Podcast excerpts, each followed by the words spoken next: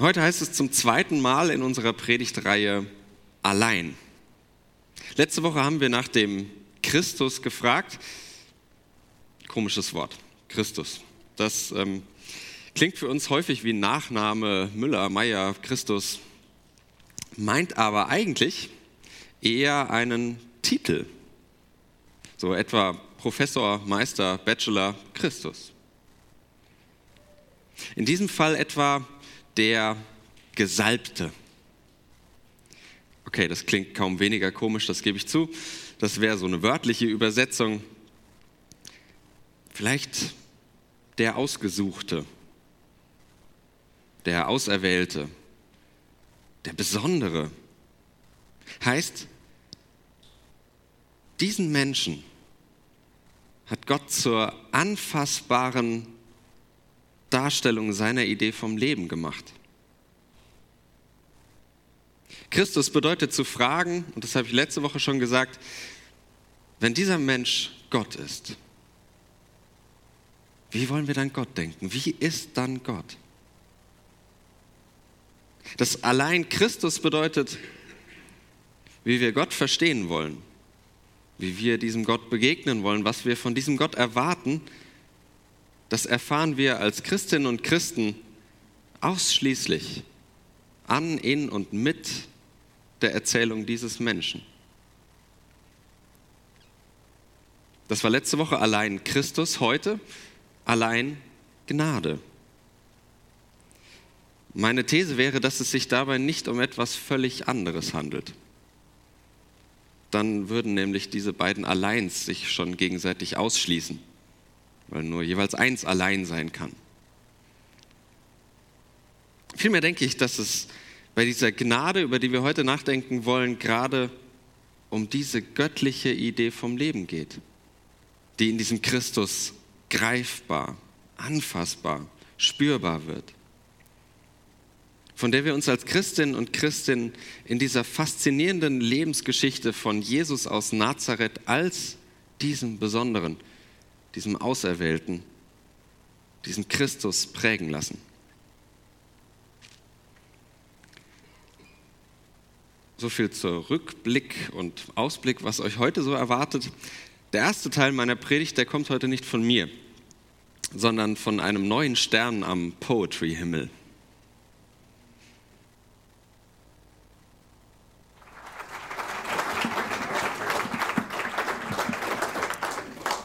Hallo. Schön, dass ihr da seid. Ich habe euch einen Text mitgebracht und der heißt Die letzte Rettung. Und geht so. Am Anfang wird es laut, ihr könntet euch erschrecken. Turn or burn! Wer nicht umkehrt, und sich abwendet von aller Schuld und Sünde, wird der Zorn Gottes treffen. Ihr werdet die ewigen Höllenqualen erleiden und euch wünschen, nie gelebt zu haben. Gott wird euch richten nach eurer Schuld und ihr werdet euer gerechtes Urteil erlangen. Nur wer Buße tut, wird gerettet. Turn or burn. Hölle, Hölle, Hölle, Teufel, Teufel, Teufel, Angst, Angst, Angst. Der christliche Glaube vertritt eine Botschaft, wonach wir vor etwas Schlechtem gerettet werden. Schuld, Sünde, Zorn, Hölle, Verdammnis, Teufel, schlecht. Und dann eben Rettung. Eine Frage. Glaubst du das? Äh, ich meine, wer gerettet wird, muss vorher in Not geraten sein. Eine Rettungsweste zum Beispiel ergibt auf offener See ja dann nur dann Sinn, wenn du nicht auf dem Boot, sondern im Wasser bist. Und dein Rettungswagen muss auch nur dann ausrücken, wenn wirklich jemand in Gefahr ist. Aber in welcher Gefahr befinden wir uns denn eigentlich? Müssen wir uns vor diesem zornigen Gott verstecken, der uns rachsüchtig unsere Fehler vorhält? Oder sollten wir uns lieber vor dem Teufel in Acht nehmen, der nicht nur im Detail, sondern auch uns in die Hölle steckt? Vielleicht wäre es auch besser, wir würden unser Dasein lieber in der Kirche fristen, bevor wir nachsitzen müssen auf kalten, kantigen Bänken. Möglicherweise sollten wir auch auf den erhobenen Zeigefinger cholerisch charismatischer Verkündiger schauen, da sonst ihre Drohung erschreckend schreckliche Wirklichkeit wird. Nun ja, hier meine These. Die Botschaft sola gratia Luthers, die allein rettende Gnade, Gnade befreit uns heute nicht mehr vor diesen göttermythischen Höllenszenarien sondern aus dem Teufelsrad unserer heillos überfordernden Welt. Zum Beispiel im Supermarkt. Rewe City Osnabrück, Stadtteil Wüste.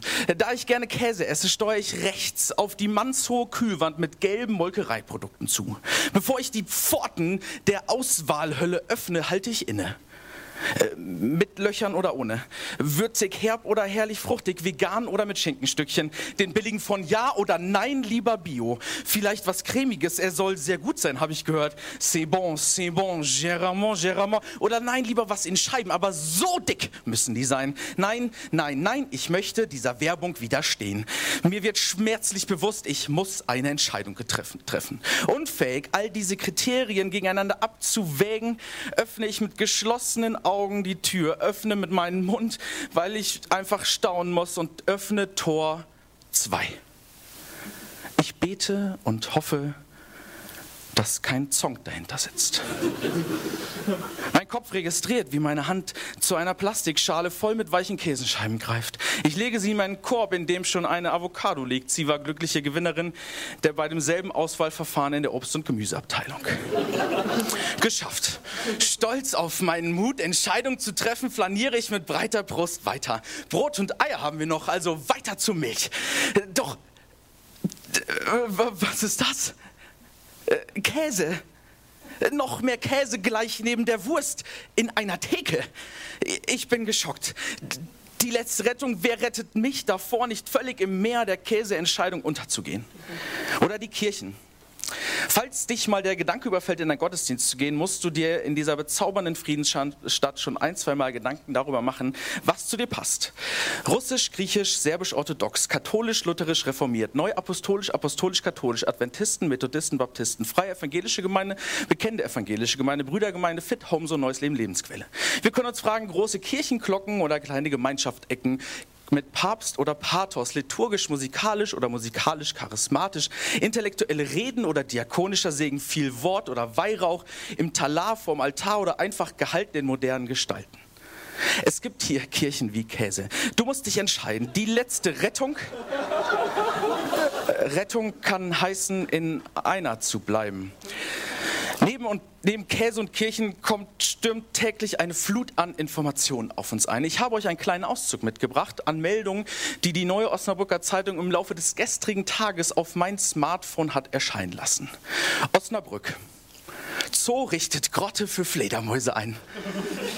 Osnabrück. Hier sind die Flohmärkte am Wochenende. Osnabrück. Osnabrückerin bemerkt Einbrecher im Schlafzimmer. Deutschland. Zahl der Organspender weiterhin niedrig. Deutschland. Weihnachtsschmuck mit Hakenkreuzen könnte in diesem Jahr in einigen Haushalten an den Weihnachtsbäumen hängen. Niedersachsen. Tödlicher Unfall mit Müllwagen in Oldenburg. Informativ, bildend, tragisch, komisch, kurios. Niemand kann behaupten, dass all das unwichtig ist.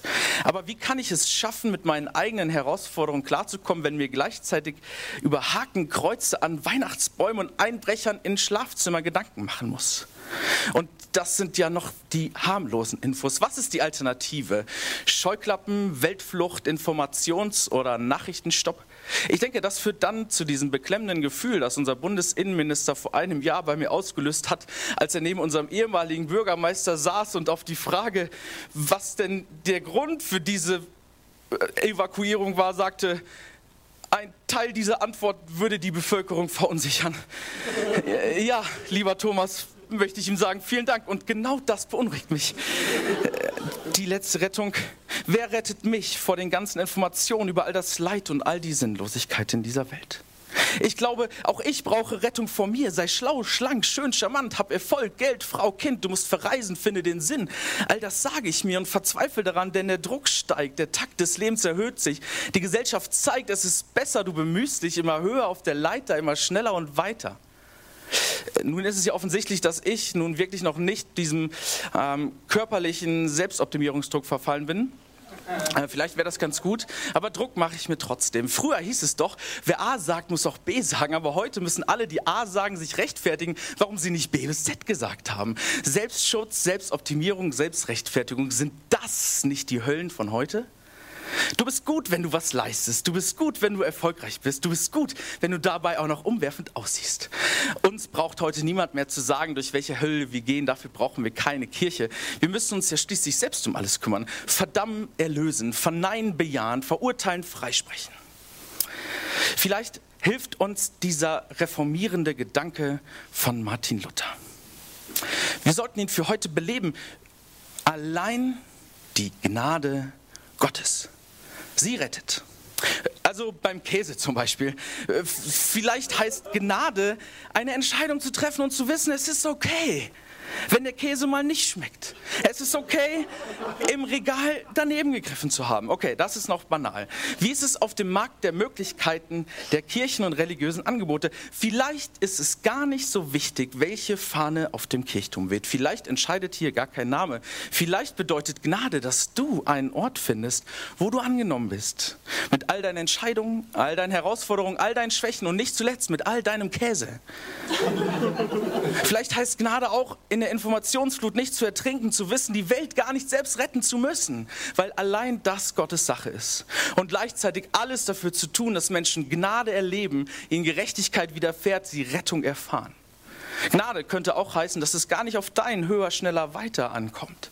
Weil du entdeckst, dass Gottes Gnade noch viel höher, schneller, weiter, aber auch entlastender, beruhigender, geduldiger, barmherziger ist. Die letzte Rettung Retten kann man sich nicht selbst.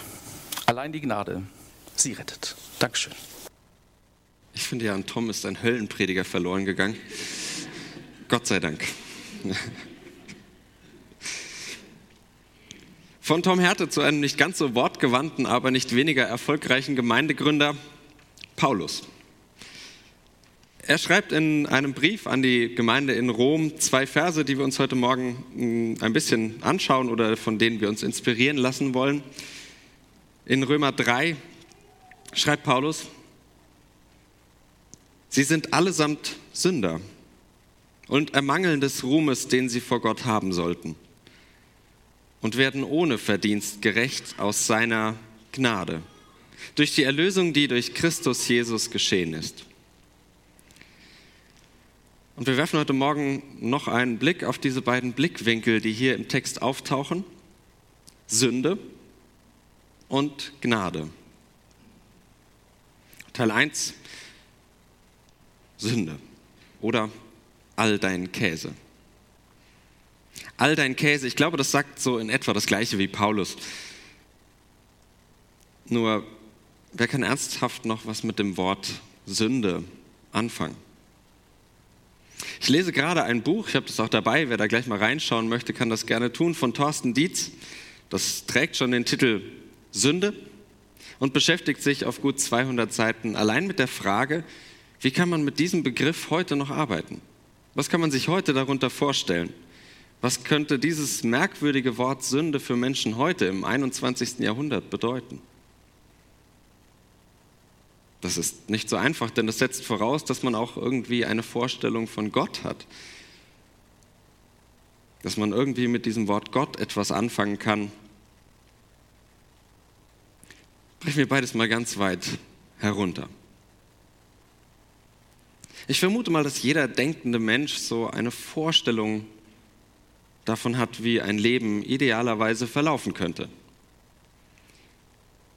Und ich denke, dass jede Person auch eine Idee davon hat, was zu einem guten Miteinander in Familie Mensch nötig wäre. Wie man unser gemeinsames Häuslein Erde so bewohnt, dass es nicht schon in ein paar Jahren verwohnt und unbewohnbar ist. Soweit, so gut. Nun ist die ernüchternde Grunderfahrung jedes Menschen, das behaupte ich mal so ganz pauschal, folgende. Andere verhalten sich nicht nach diesem Idealbild. Menschen leben ein komisches Leben. Geschwister, Cousinen, entfernte Verwandte, die bringen Unruhe ins so idyllische Familienbild. Und manche Mitbewohnerin hält so gar nichts davon, die eigenen vier Wände in Ordnung zu halten, einigermaßen sorgsam damit umzugehen. Die Grunderfahrung ist, die ich meine, meine Vorstellung von einem gelingenden, von einem sinnvollen, von einem erfüllten Leben, die werden von anderen mit Füßen getreten. Doch es gibt noch eine Grunderfahrung. Und ich glaube, die ist ungleich härter als die erste. Nämlich, ich selbst trete mit Füßen, was mir eigentlich wichtig ist, was mir eigentlich wertvoll ist. Und mit den Füßen ist das ja so eine Sache. Meist habe ich die Kontrolle darüber, was mit ihnen passiert, was ich mit ihnen so anfange, benutze sie relativ bewusst. Doch manche Eltern kennen vielleicht den Standardhochstuhl von IKEA. Ich auch. Und selbst nach mittlerweile vier Jahren mit diesen Dingen in unserem Haushalt stolpere ich ständig noch über dessen Füße. Ihr könnt es mal ausprobieren. Stellt, äh, wir haben da hinten welche stehen. Stellt die einfach mal irgendwo in den Raum. Ihr werdet vermutlich noch, bis ihr den Raum verlasst, irgendwie über diese Dinger drüber gestolpert sein. Dazu entscheide ich mich natürlich nicht. Das will ich auch nicht. Doch irgendeine Höllenkraft zieht meinen Fuß immer wieder an diesen Stuhl.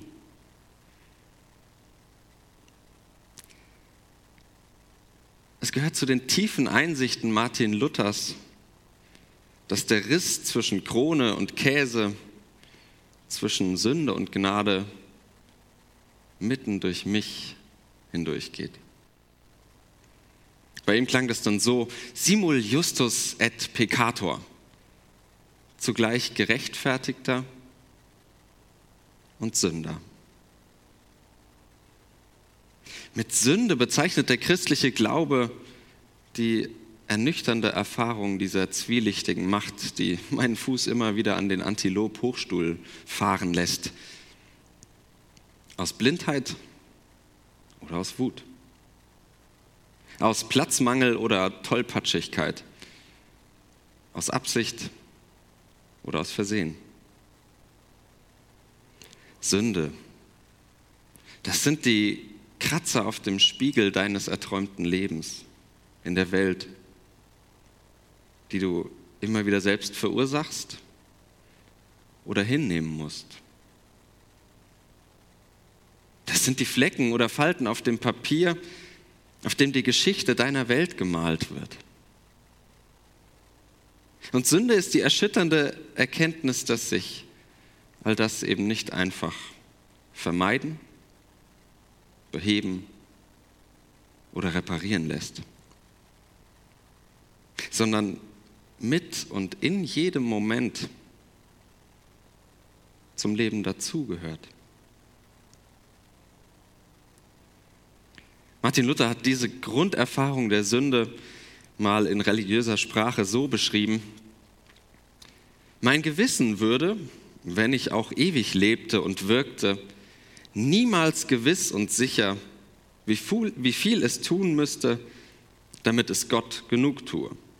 Denn welches Werk auch immer vollbracht wäre, immer bliebe der beunruhigende Zweifel zurück, ob es Gott gefalle oder ob er irgendetwas darüber hinaus fordere, wie es auch die Erfahrung aller Werkheiligen beweist und wie ich es zu meinem großen Leidwesen so viele Jahre hindurch zur Genüge gelernt habe. gut lutherisch, also mit Martin Luther, funktioniert es nicht ohne diesen Hintergrund. Diese ernüchternde, erschütternde, ich glaube aber zugleich auch heilsame Einsicht. Und je besser ich das Leben und seine Umstände kennenlerne, desto mehr wird mir das klar. Das Evangelium von der Gnade, und darum geht es gleich im zweiten Teil, beginnt mit einem, nämlich mit meinem Scherbenhaufen. Vielleicht habt ihr bemerkt, dass ich im ersten Teil beim Zitat äh, aus Toms Text etwas weggelassen habe. Nicht viel, nur ein kleines Wörtchen mit drei Buchstaben, aber die machen einen grandiosen Unterschied. Deshalb zweitens Gnade oder mit all deinem Käse. Mit. Das heißt, der Käse deines Lebens gehört dazu. Aber eins nach dem anderen. Ich fürchte, das Wörtchen Gnade, das hat so ein ähnliches Schicksal, so einen ähnlichen Stand, schwierigen Stand in unserer Gesellschaft wie das Wörtchen Sünde. Zwar kommt es häufiger und ähm, auch etwas tiefgründiger daher, etwa wenn man von der Begnadigung spricht, als Gnade vor Recht. Oder im Vorfeld des Qualifikationsspiels am Freitag gegen San Marino konnte man lesen, keine Gnade für San Marino. Das ist alles nicht so weit vom Kern weg wie im Fall von den Verkehrssünden oder ähnlichem. Aber so richtig berührt mich das nicht. Was hat es also mit diesem Wort, mit dieser Sache, mit dieser Gnade auf sich, dass sie zur Gnade Gottes wird? Was hat diese Gnade an sich, dass mir darin das Göttliche begegnet? Ich will mal einen Versuch machen. Gnade bedeutet, dass die Scherben deiner Biografie zum großen Mosaik dazugehören. Gnade bedeutet, dass du nicht erst alles ausbessern musst, bevor dir ein Platz im Bild des Lebens zuteil wird. Welcher Platz das ist, das ist nochmal eine andere Frage, ob es tatsächlich das Weiße Haus immer sein muss. Vielleicht gibt es dann doch bessere Plätze für manche Menschen. Aber Gnade bedeutet nichtsdestotrotz, dass dir, egal wer du bist, Anerkennung zusteht unabhängig vom Zustand deines Lebensgemäldes, das ja vielleicht doch immer mal wieder eher dem Schrei von Edward Monk gleicht als dem Lächeln der Mona Lisa. Gnade bedeutet nicht immer die richtige Wahl treffen zu müssen. Sie ist dieser irre Gedanke, dass deine Fehlentscheidungen und Schicksalsschläge nicht ein für alle Mal darüber bestimmen, wer du bist und was du bist. Gnade ist die verrückte Idee, dass wir uns weder selbst noch gegenseitig auf das reduzieren, was im Leben schiefgelaufen ist.